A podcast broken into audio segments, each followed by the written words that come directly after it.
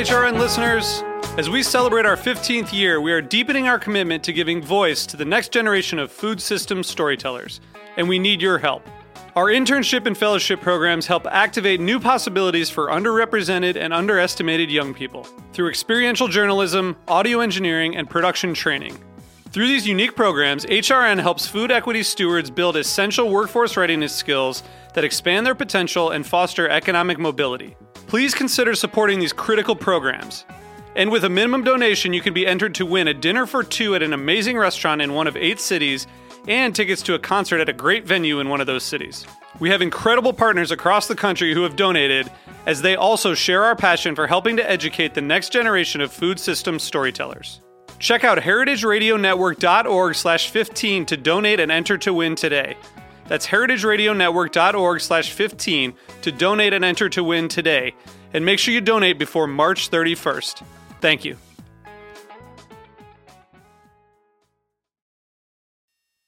Today's program is brought to you by Korin, a supplier of Japanese chef knives and restaurant supplies. For more information, visit korin.com. This week on Meat and Three, we're bringing you four stories about lost and found culinary treasures. We are searching for what will be lost, and we're trying to rejuvenate it. What we try to do is collect these sourdoughs that contribute to the biodiversity of sourdough in order to store them, to document them, and be able to preserve them for the future. It's bringing back the history and just being part of that time that just, it's, there's nothing like it. You know, there's, there's nothing like it. When fame comes late, uh, I'm sure it's just as sweet as when it comes earlier. Tune in to this week's episode of Meat and Three. That's M E A T plus sign T H R E E. Available wherever you listen to podcasts.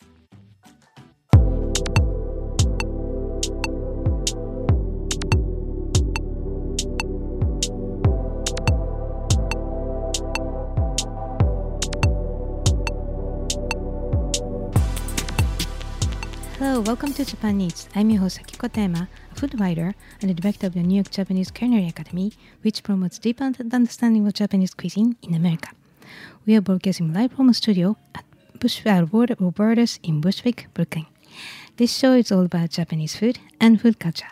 We see sushi at every deli and supermarket, but what is beyond sushi? We hear dashi ramen izakaya, but what exactly are they?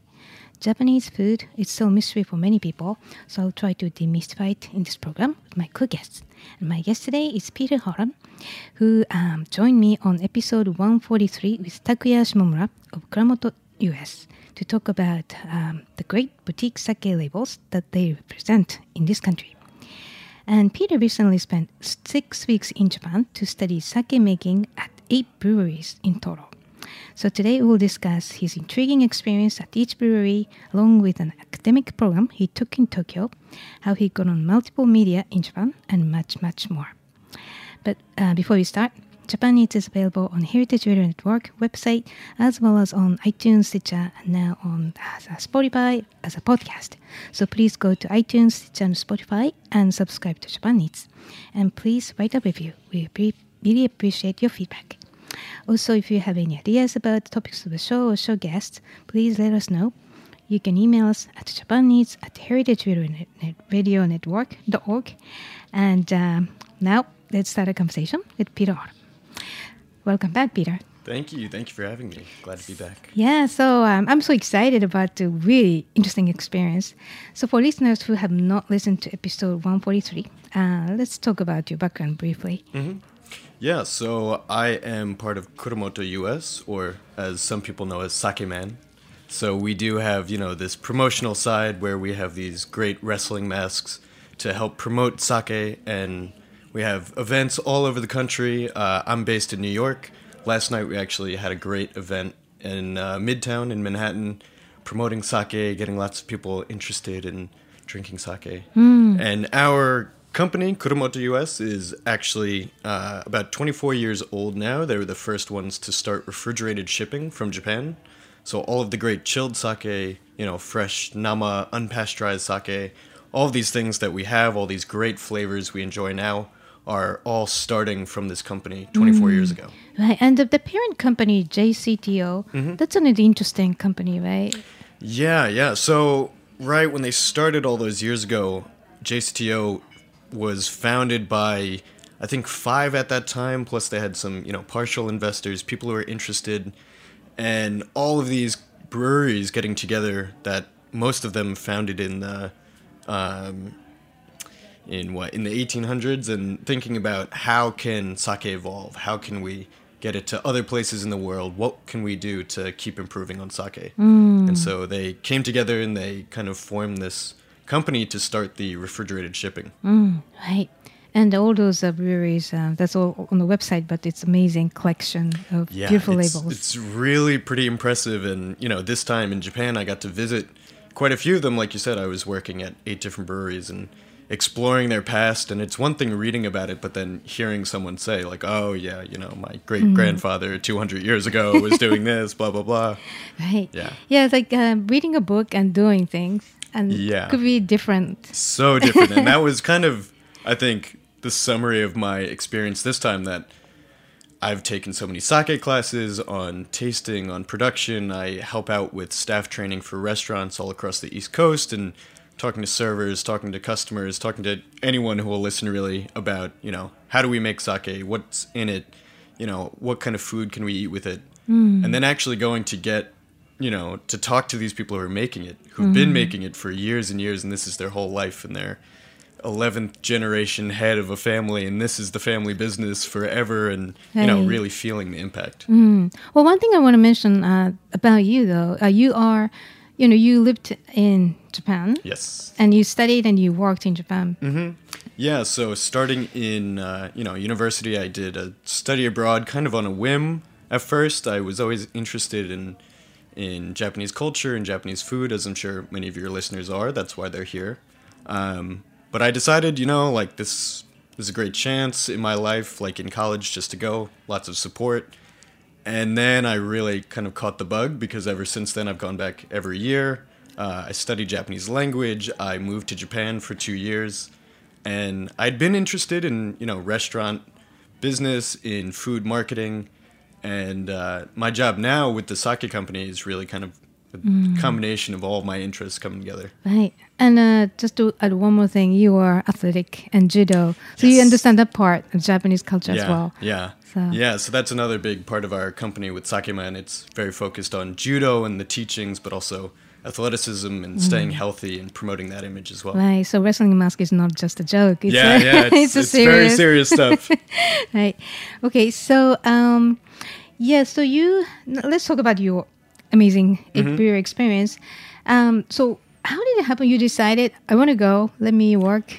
yeah, so, you know, I got this job originally when I had moved back from living in Tokyo. And I was kind of looking for a job with a Japanese company, and in the back of my mind, thinking, okay, you know, I'll live in New York now, but maybe I can find a job and they'll send me to Japan. I can still go back sometimes.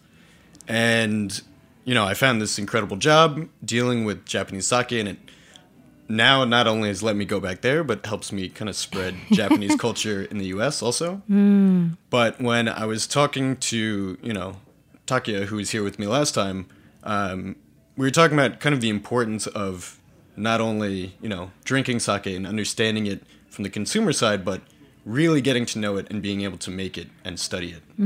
right. So uh, it's kind of training program. Yeah, training program, and then you know, I didn't really know what I was getting into. It turned into a very serious, intense training program, not Right. just you know one week trip and standing by and watching, but actually hands-on, waking up at 4:30, 5 o'clock in the morning to go. You know, Yeah. Well, conveniently you're well trained. So yeah, yeah, yeah. Conveniently right. I've been working out and speaking Japanese, so it Right. it wasn't totally a shock. right. Um, so how long? Uh, or how? What period did you go? Yeah, so I left at the end of January and I was there until the first week of March. Wow. Yeah, it was about 38 days. Mm. And 38 days is, you know, sounds like a long time, but it feels even longer when you're in a hotel and moving to a new city every two or three days. So mm.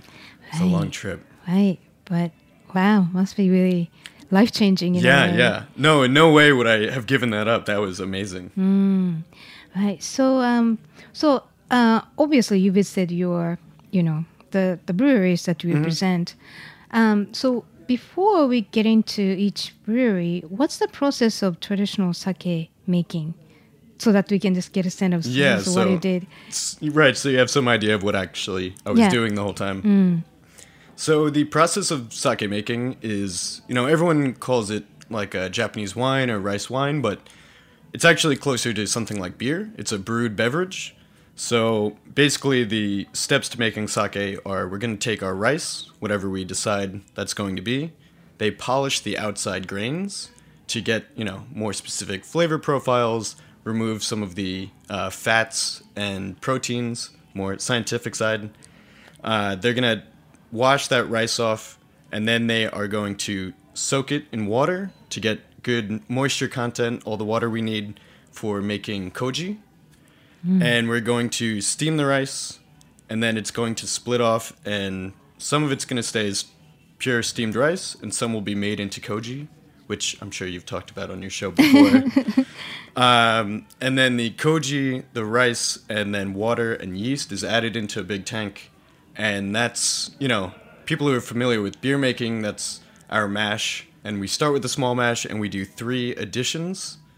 Everything's added in and over about, you know, 25 to 30 days. it's Mm, so that to it doesn't be over over. Right, right. Because everything, fed, right? yeah, everything in there is a really delicate living organism. Our yeast, our koji, these are all you know really living things, Hmm. and so it's all about kind of controlling the population, making sure they have enough food, but that it's not welcoming to bad bacteria getting in Hmm. and spoiling it. Right. So they keep it as a kind of small batch, starter, and let it kind of populate and get really strong. And then they'll add more ingredients, increase the size a little bit, mm. let it strengthen up again, and then keep adding until we have our nice big batch. Mm. And let it sit, let it ferment, let the koji turn the starch in the rice Right. into sugar, and then mm. yeast into alcohol. Right. So that process Mm-hmm. up to now, so you have to first of all you have to clean everywhere. Everything constantly. right Yeah. because it's such a bacteria you know sensitive environment Yeah. and you have to carry huge rice Yeah. and then yeah, carrying bags of rice, carrying water, carrying, you know, all these cloths, things that uh, have to be washed constantly. Right. And the importance of water is really felt when you're in the brewery because you have to wear these big rubber boots. And just because, you know, like time constraints and everything, there's often hoses running. They're adding in water or washing something off, and there's just kind of water flowing throughout the brewery all the time. And so you're kind of ankle deep in water, and you really feel like it's everywhere. It's in every part of the process. right so and also um, you know when the koji is being kind of grown Mm-hmm. on rice it's such a delicate process you have to watch Yeah. right it's not like you can't leave it to the machine Right. so it's right, kind of right, 24 right. hour Yeah, yeah, it has to be kept under pretty strict watch, and the uh, the toji or the master brewer oftentimes has to come in the middle of the night and kind of babysit. And there's uh, multiple steps. There's about seven steps in the process, and because it is a living thing, it needs to at certain points be broken up, let the heat out, let it breathe, and so that it doesn't overheat and kind of kill itself off. So you have to constantly kind of babysit it and monitor it. Right. So it's um, it's very delicate process and um, has to be clean all the time. Mm-hmm. Very clean. Yeah, one of the words. Uh, I think the two words I heard most often when I was there were zakkin, Mm-hmm. which is like bad bacteria, and arau, which is washing. Mm. So it was either you know wash your hands, wash the rice, wash this, wash that. you know, constantly being told to wash something. Just like sushi chef. Yeah, Right? yeah, exactly. Without vinegar. Yeah, and especially as you know the kind of new person on the scene who is there for two or three days. I didn't know everything. I couldn't help with everything, but I Mm. could always wash something. So they said, "Okay, go wash, go wash, go wash." I'm sure you came back in New York. Your house is even cleaner than Yeah, before. yeah, exactly. Pruned hands. It's Right. like I had all new hands. Right. So okay. Um. So the the period, the sake making period from November November to March. Mm-hmm. Yeah. Right. So you are there at the peak time. Yeah, so I was there at the peak time. I was there Uh, I've made a few jokes since I've been back for Shinshu season, which is the new sake. So in the process, right around you know New Year's, just about end of January when I was there, they have uh, releases of kind of the first batch of the year, and the the new sake that's got its own kind of particular taste, but Japanese food is very seasonal. Everything's celebrated for the time that it's made and produced, and so that was Shinshu time, and I keep saying like, okay, I'm done with Shinshu. Like I've had enough. Everywhere I went, that's that's what we were drinking everywhere. Right. Well, that's such a precious thing, though. Right. It's it's so hard to Mm-hmm. Yeah, find yeah. outside. It's so hard to find here, and now I'm you know totally spoiled. Right. right. Sounds like you have to keep going back every Yeah, year. exactly. Right. All right. So let's talk about um, the breweries. So Mm-hmm. the first, I, I was curious. Uh, the Tsuji Honten Brewery, uh, Gozenshu Sake is the label Yes. in uh, Katsuyama. In Katsuyama, yeah, in Katsuyama in Okayama. That's the first brewery I went to, um, and they started in 1804. And currently, they're run by a brother and sister team. The sister is the head brewer, and the brother is the president of the brewery. And that was great. You know, they kept apologizing to me and saying, "Sorry, sorry, everything's so old. Everything's you know a little antique here." uh, the building, their brewery, where they're making sake, is over 200 years old. So they kept saying, "You know, I'm sorry. Like, watch your step. Like, you know, it'll be okay." Um, and I had to reassure them, like, this is exactly what I wanted. You know, this is why I'm here to really see these things. And uh, yeah, it was great. I mean, that was my first impression of like this is what it means to brew sake. Hmm. Because I remember we were bringing the rice out of the steamer to cool down and to make into koji. And the, hmm. the head brewer came over and she looked at me and she said, This needs to be exactly 50 degrees. Hmm. I said, Okay, no problem. Getting ready, you know, they'll take out equipment, anything. And she stuck her hands right in the rice and she said, Okay, this is 50. Wow. And she knew just like that, right? Wow. She said this needs to be exactly 50, not 51, not 49. And then just with her hand, she said, okay, this is 50. Knows. Wow. Yeah. So, uh, and you said she. Yes. It's female. Told Yeah, you. yeah, which is pretty rare, but it's really exciting. Um, I know some stores recently have been kind of featuring uh, for for March. They're featuring, you know, Women's Month, women brewers, and it's really exciting because they are kind of rare. Um, but she definitely, you know, isn't slowed down by that fact in any way. She's keeping up with the best of the best, and yeah, it's really impressive. And it's it's really it's hard work. Right. Waking up early, there's no days off in the brewing season. Right, and lately, um, it's uh, the more female um, brewers coming to the whole in- industry. Mm-hmm. Yeah. And uh, I think uh, last year there's a female Toji at the age of 22. She's she is. Wow. the winner of the gold medal. Yeah. So Yeah. it's it's a good uh, I think the silver lining. You know. yeah, you know, and I think it sets a really good precedent that I was at some breweries where they had a few female workers and they would ask me like, "Okay, you've been to, you know, lots of breweries. Like what's it like in other places?" And I told them the first brewery I visited had a female toji, and they were all, you know, could you could kind of see it in their eyes they were really proud, they were really excited. Right. And that meant for them too, you know, they could do that one day. I mean, there's no reason. There's no reason not to. Yeah. Yeah. Right, that's a traditional. Yeah. Um, okay, so next that's the the Shiragiku Yes. Shuzo. So Right. Shiragiku Shuzo, also in Okayama, they're in Bichu Takahashi, and they started in 1886. So they're a really incredible brewery based off their rice. And I remember talking to the president the first day I was there, and he's kind of talking about his philosophy, and it boiled down to something like, you know, no breweries really use Asahi rice. Hmm. This one kind that's kind of table rice. It's not really used often for sake making. So their thought is, okay, we should try that one then. Hmm. And they have actually two rices that they're the only ones in the world that use those rice.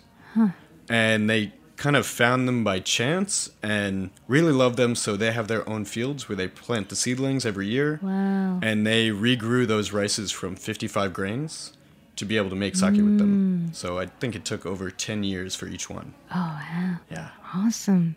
Such a forward-minded place. Yeah, yeah, and it's you know the the owner of the brewery, uh, the former owner was his older brother, but he just kind of finds these things and he gets kind of possessed and he says like, okay, I want to use that. And you know, there's no reason he should. No one else uses it. You know, he doesn't know how it's going to turn out, but he says like, I want to use this. Let's do it.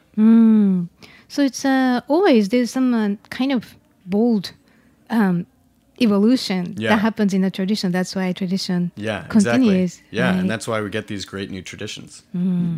okay. And uh, I heard that you on TV at the local TV. Yeah, yeah. So they were making uh, kimoto, which is the traditional style, which includes, you know, a long time ago singing songs so you can keep in rhythm and using these giant paddles to break up the rice and stir it so that the fermentation can kind of begin. Mm. So before they used lactic acid, they needed to get the natural bacteria from the air. Mm. And they found for some reason that stirring it with these poles kind of helped the bacteria congregate and produce what they needed. Hmm. So it's it has to be all done rhythmically, all at the same time. And that brewery only has four workers. Mm. So they invite people from all over the area, kind of local fans of the brewery, to come and help out. So they had 20 local people, maybe 22, somewhere around there. And we got a little bit of a lecture from the head brewer and the president. And they had a local TV station film the entire process. Oh, awesome! Yeah. this is a whole community. Yeah, effort. so it was really nice, and you know, they were talking about you know the yeast and the uh, the bacteria is coming from all of you today. So today's sake has a piece of each of you, right. and it'll change every year. And then they kind of looked at me and said, "And today we'll have New York yeast also." Fresh fruit. yeah, right. Interesting. So, and the next one, uh, this uh, Tenzan. Tenzan. Yeah, we talked about it in the, the previous episode, but Yeah. Mm-hmm. uh, I just want to hear what you learned. This is such a great, uh, forward-minded. yeah, brewery. yeah. It's really incredible. Um, I'd been to these other breweries, which were a little more traditional, uh, had some older, you know, facilities and technology.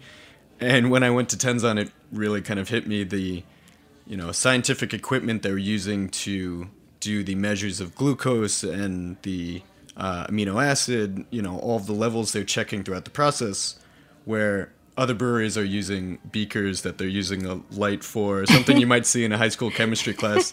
They had really, you know, evolved very high tech equipment. And they actually have this huge machine that's uh, special ordered from Italy. It's the only bottling machine of its kind in Japan, um, eh, which is really amazing. But, you know, kind of put into these 100 year old buildings, which is a little funny cool, to see. Yeah. Right. wow. So oh, that's why their sake is more like you know that can uh, go with well with Western food. Yeah, yeah. So it's got a little bit of that influence, but they talked about too, kind of the the flavors of uh, of Ogi City, of Saga Prefecture, and the the owner, Mr. Shichida, really wanted me to try, you know, Saga beef, and try some of their local cuisine, and told me, kind of after dinner, he'd always say like, "I want you. I'm glad you enjoyed dinner. I want you to really remember these flavors because." This is what goes with our sake, and it's you know about these kind of local flavors and local connections. So if there's any way you think you can bring this back with you, this is what I want people to know about us. Right. So you have to export beef too. Yeah, exactly. so that'll be next. Right. Okay. And uh, the next one's Hatsumomiji Brewery. Yes, Hatsumomiji. So that was in Yamaguchi Prefecture in Shunan City, and they started in 1819. Um, but they actually had shut down for about 20 years. And they're a very small brewery, very old equipment. They have five people there now, and two of those people are, um, what? It was Tenchan and Takachan, and they're 18 and 20 What? so they're they had recently graduated a high school that has a small brewery in it. And their hmm. high school has a after school program and a class for making sake. wow. It's the only one in Japan. And they went and I was talking to one of them, like, how in the world like I was talking to her like you're 18, like how in the world are you here? How did this happen? And she said, you know, oh, one of my upperclassmen kind of invited me to try this club and I thought it was interesting and it's like amazing that they were doing this in high school and now they're 18, 20 years old brewing sake full time. Right. Well, the Japanese drinking age is 20. So. Yeah, yeah, I know. I was asking, like, I stopped one day and said, "Wait a second, like you're making sake, but you can't drink it."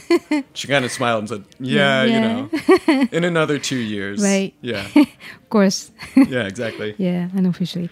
Um, all right. So, oh, that's crazy. I, I want to see that school too. Yeah, yeah, I know. I was so interested. And they're, you know, they had a really small building. They're actually the building with their brewery is shared with an izakaya. Mm. Um, it's right in the middle of the city. It's a really small production. Wow. Yeah. Hopefully, I can one day I can get to visit them. Yeah, yeah. Right. Yeah, actually, their brewery and the next one I think we're going to talk about Mm. are in the same city, and they have a tour, uh, sake taxi called a takshu, Hmm. and it takes you around to the three breweries in the city. Oh, cool. Yeah, and you can kind of do a little tour and sampling at each one. Mm, well, that's not a good reason, right? To utilize the full potential of Mm-hmm. the, the town or city. Yeah, and you know, certainly all these breweries, they're in the same industry. They've been around for so incredibly long and they're, you know, not fighting in any way. They love to promote sake in general and to have people, you know, be able to experience all of the breweries and really get as much of it as possible. Mm, so the bigger the pie, the merrier. Yeah, Right. exactly. Right. So and also they they revived the brewery after 20 years. Yeah, after 20 years, so the current owner, Mr. Harada, and that's the, the label that we have in the US also, he um, had spent a lot of time working as a sake sommelier and winning tons of competitions, and he has a really incredible palate. And then he came back and restarted his family brewery. And, you know, he has this incredible taste, incredible palate that he's known for, and so now he makes sake that he wants to drink. Mm, that's nice. So that's the more adjustment to the modern palate. Yeah. Means good for the future of the sake industry. Exactly. Right. Yeah. Awesome. Okay, so let's just go quickly the the is the Yamagata Honten? Mm-hmm. Right, because we, we talked about it too the last um, episode, but it's the, the actually the founder of the Kuramoto. Yes, US? actually, the founder of the uh, Oh, the JCTO. of JCTO of our company, and uh, you know he's also in charge of a brewery, Yamagata Honten. So they started in 1875, and they're on that taxi tour also. They're in the same city, and they're really great. They just got a new brewer in the last few years, who's actually marrying into the family. So it's a nice big family business now. Wow. Yeah, and it's you know they have a lot of history. They have a lot of ties with uh, the old samurai families, like we talked about last time. Mm, I was excited. Yeah, yeah, and they have a lot of that. Um, those names carried into their labels. So like Moriko is for Mori-san, who is an old samurai figure in their area. Mm, okay. So the history, but the new flavor. Yeah, of. exactly. Right. Yeah. Awesome. And uh, okay, well, let's take a quick break here, and when we come back, we continue our Okay. conversation. So please stay with us.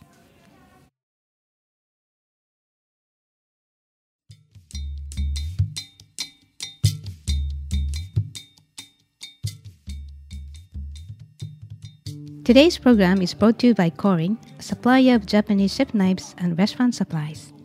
Korin is proud of their Japanese culture and traditions, but they want you to know that their products are not just for Japanese restaurants. Their knives and tableware bring out the best qualities of food from every culture and fit into every restaurant, from French to Pan Asian to American, and that is why they are located in New York City, where people from every country in the world come to eat. Korin's Tribeca showroom is home to the most extensive collection of Japanese chef knives in the world, including Japan. Stop by to view their exquisitely designed tableware and the Welsh natural sharpening stones. They have a whole range of knife services from repair and rust removal to reshaping and realigning. Korin is dedicated to this ideal, bringing the highest quality Japanese design to your table so you can experience the unparalleled quality of Japanese craftsmanship in your home or restaurant. For more information, visit korin.com. Are you enjoying this podcast? Heritage Radio Network has plenty more. I'm Damon Boelte. And I'm Souther Teague. Together, we host The Speakeasy, a show where we discuss cocktails, spirits, wine, beer, tea, coffee, and all things in the liquid universe. Yeah, our guests range from bartenders and brewers, alchemists and ambassadors, roasters and regulars, hippies and home brewers, and every expert enthusiast in between. Browse episodes of The Speakeasy wherever you listen to podcasts and on heritageradionetwork.org.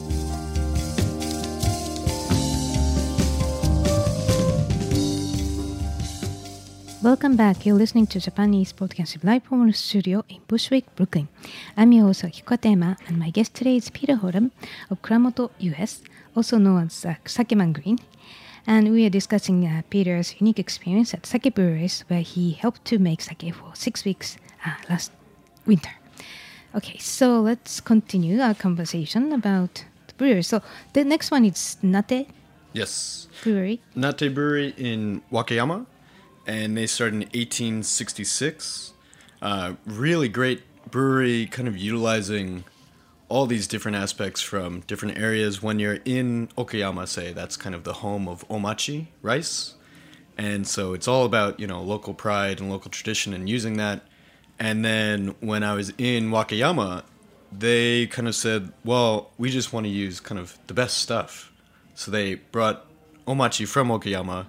They have Yamada Nishiki from Hyogo. They have all sorts of different things and really making Oh wow. great sake. Yeah. And they use only junmai, mostly junmai.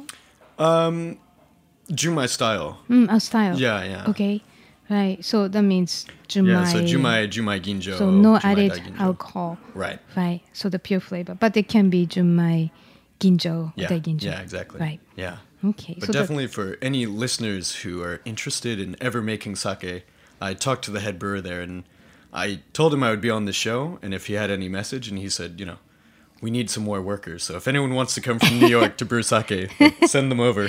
right. Someone, uh, whoever is Yeah. as uh, strong as confident, right? But it's really fun experience, I guess. Yeah, Right. yeah. Right. Okay. So uh, the next one is a Suehiro Brewery. Suehiro Brewery started in 1850. Uh, as we talked about on the last episode, kind of the the founding place of Yamahai style sake, which is pretty incredible in itself, but also in Aizu Wakamatsu in Fukushima, which is, you know, just incredible kind of samurai history and the rich, you know, history there. And um, the owner of the brewery actually too is related to uh, Dr. Noguchi. So when we were taking a tour of his brewery, uh, they have a line dedicated to him, which we didn't realize at the time, but he showed us an old family photo and kind of family room, and he pointed at him and said like, "Oh, do you know who this is?" And we were trying to look like, mm, not sure, and he took out you know a thousand yen note. He said, like, you know this guy. Right. So Dr. Hide- uh, Hideo Noguchi. Yeah. Wow. That's interesting. It's a full of history yeah it, that was like the most historical like really interesting um, we talked about you know if you're familiar with the byakkotai kind of famous samurai group in Mm. uh, in japan and learning about them learning about uh, the samurai history at the castle which he's also involved in um, yeah learning about noguchi everyone yeah Interesting. So, oh, I wish we had more time, but maybe you could just Yeah. do the detailed version next time. But uh, yeah, so um, that's the well, just in Fukushima, and Mm-hmm. Fukushima obviously it's really you know clear the name. The sake is clean, Yeah. even cleaner than other region people right. say. Yeah, yeah. They've been working really hard, and you know they still have some kind of stigmatism about mm. people worried about products coming from Fukushima. But you know, we always reassure people that they, you know, if you think you're worried, they're the ones who live there. They're even more worried, Right. and so they have even higher standards of measuring everything, of controlling. And you know, nothing would ever leave there if it wasn't safe. But they've had to work really hard to kind of promote their Right. image back up. So it's working. Yeah, definitely working. Right, so let's drink Fukushima sake. Yes. Right. Okay, so the next one, uh, the Asabiraki Brewery. Yeah, Asabiraki is a really great brewery in Iwate, and they started in 1871. And one of the, you know, great things about their brewery is their head brewer, and uh, he's one of the most awarded uh, brewers in Japan.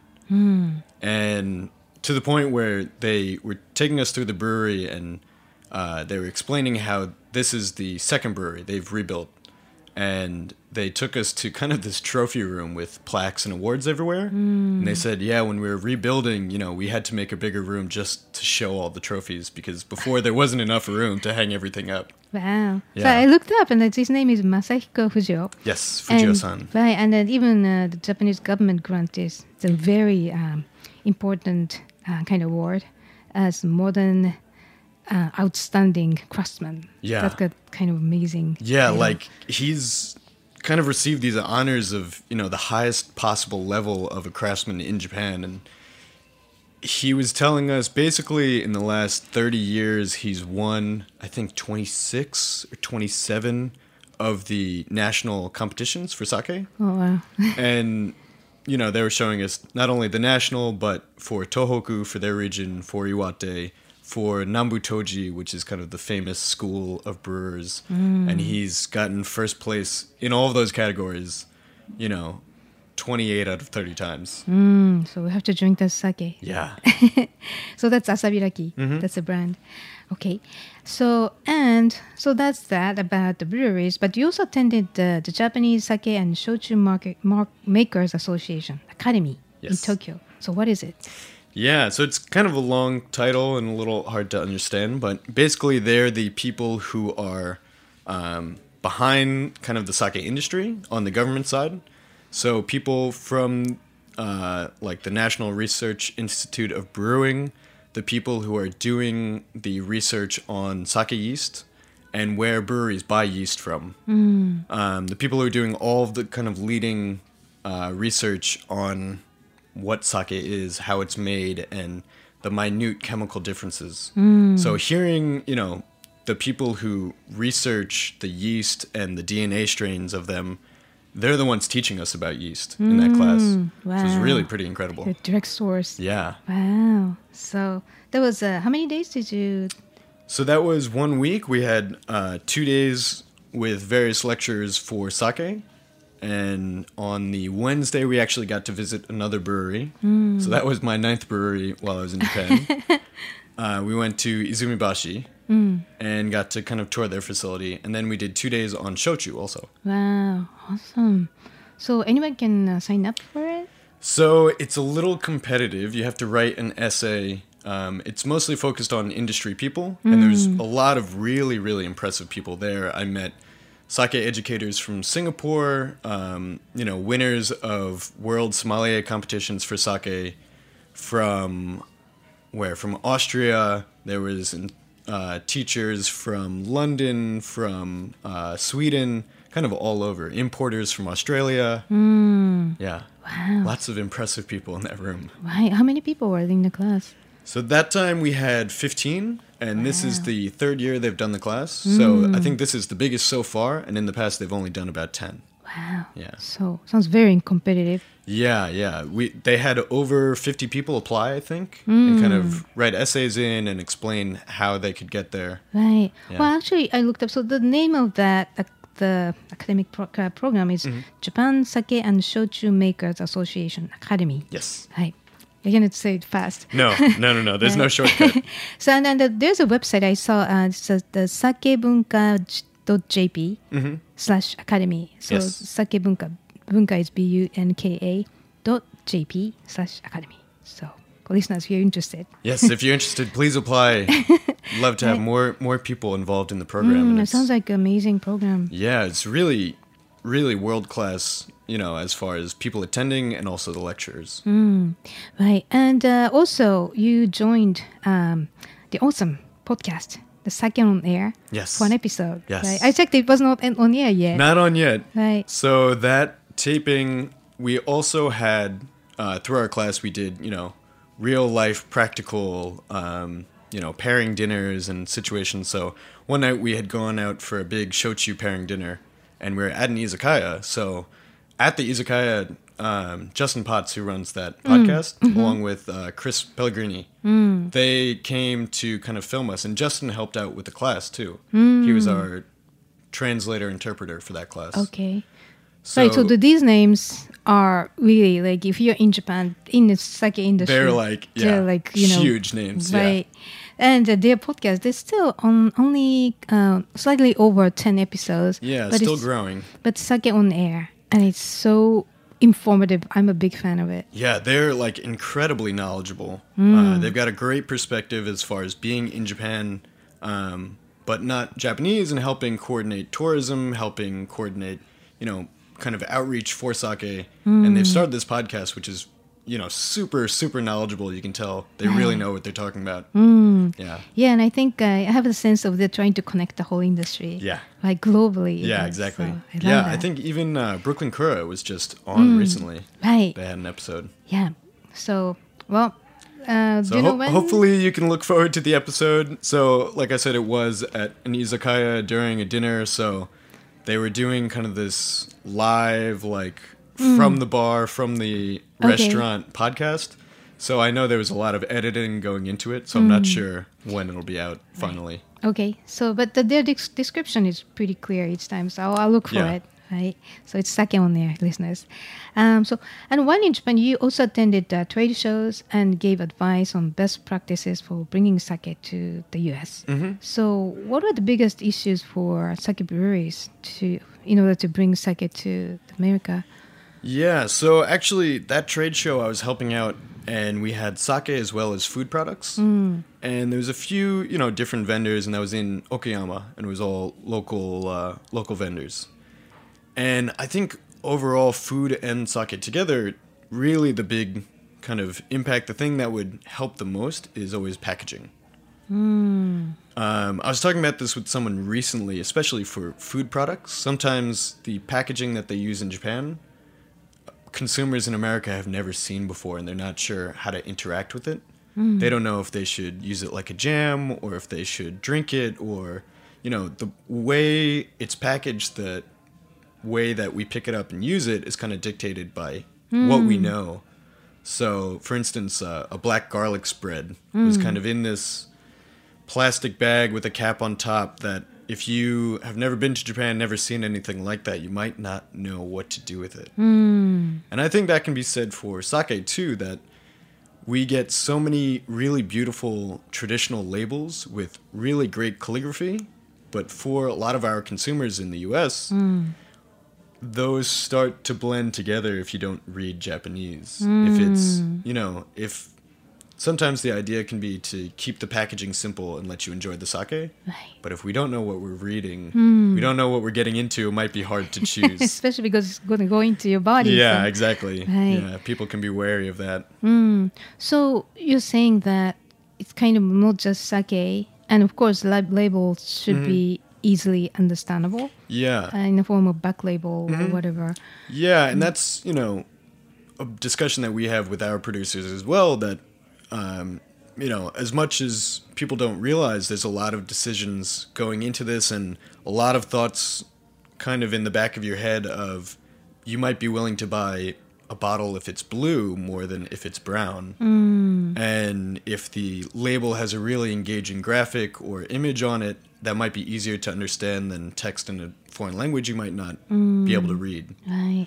So it's more about um, consumer perception. Mhm. Mm. Yeah, and that's something that, you know, we try to help with every day too, as far as education on sake and, you know, learning a little bit about the culture and learning enough that you can kind of help yourself and figure out what to choose and then decide what you like. Mm. Right. Well, fortunately, I think sake is becoming a cool drink. Yeah. Right. Yeah, thankfully. So, right. So all thanks to you and these those people who are really uh, um, taking leadership in this country. And all the people you've had on your show too, really great people who've been working in this industry for much, much longer than I have about, you know, all the painstaking work of getting it to be this kind of cool thing. Mm. So I think there's also, uh, you know, we are forming a community of sake promotion globally too. So that's amazing. Um, okay, so to look back, you know, on reflection, what is your takeaway from the trip? Yeah, takeaway. It was a long trip at the time, and now it feels like it went by so quickly now that I'm back. Um, but my experience, I mean, it really was like jumping into the textbooks, and more so than just reading about all these things, but meeting the people who've been doing it for the last 40 years, and that kind of experience with seeing the brewer like put her hands in the rice and saying, okay, it's 50 degrees, Mm. or sitting with one of the owners of the brewery and um, you know he asked me what i thought how a sake tasted and i said oh you know it's a little caramelly it's a little dry and he drank it and he said oh you know what it's because the water was kind of hard there's a lot of Mm. minerals in the water that made the sake and having those kind of like mind blowing, eye opening experiences of people who know so much about what they're doing. Right. And it's not written in textbooks. And it's not written in textbooks, and there's no good way to communicate that other than really seeing it for yourself. Right. Yeah. Oh, that's so exciting. Yeah. Wow. So that's now what I'm trying to do. Like, okay, how do I get that feeling conveyed to people here? How do I bring that back with me? Mm. Well, I think by just by saying little things like Mm-hmm. you asked and you understood, really opens up everybody's. It's real, Yeah, right? yeah. So that's exciting. Um, okay, so um, are you planning to go back next year? Or? Yeah, I'm hoping so. You know, if I can get over there. Um, you know, we've been talking about I went to eight different breweries, plus I got to see another one with the class. But with our company, we work with 20 different breweries, so there's still plenty to visit, other places in Japan to go to, Mm. lots of more food to eat. Right. okay. Um, all right. I want to keep asking more questions, but we have to wrap up. So, where can we find you online? Yeah, so you can find us at saketotheworld.com. That's a new website. The new website, yes. Mm. Yeah, the one we were talking about last time. Yep. So, saketotheworld.com. Yes. And as always, you can find us at Go Sakeman for Instagram, and you can see lots of great pictures from my trip as well. Mm, great. Wonderful. So, keep me posted, and uh, maybe you can come back sometime soon. Yeah, hopefully. All right. All right. So, thank you for joining us today, Peter. Thank you. All right, so if you have any questions or comments about the show or suggestions for show topics or guests, please contact us at Heritage Radio Network. Um, that's Japan Eats at heritageradionetwork.org or kikotm.com. And Japan Eats is live at 3 p.m. on Mondays and always available at heritageradionetwork.org, iTunes, Stitcher, and Spotify as a podcast. Uh, engineer today is uh, um, Matt Patterson, and thank you for listening. I'll see you next week.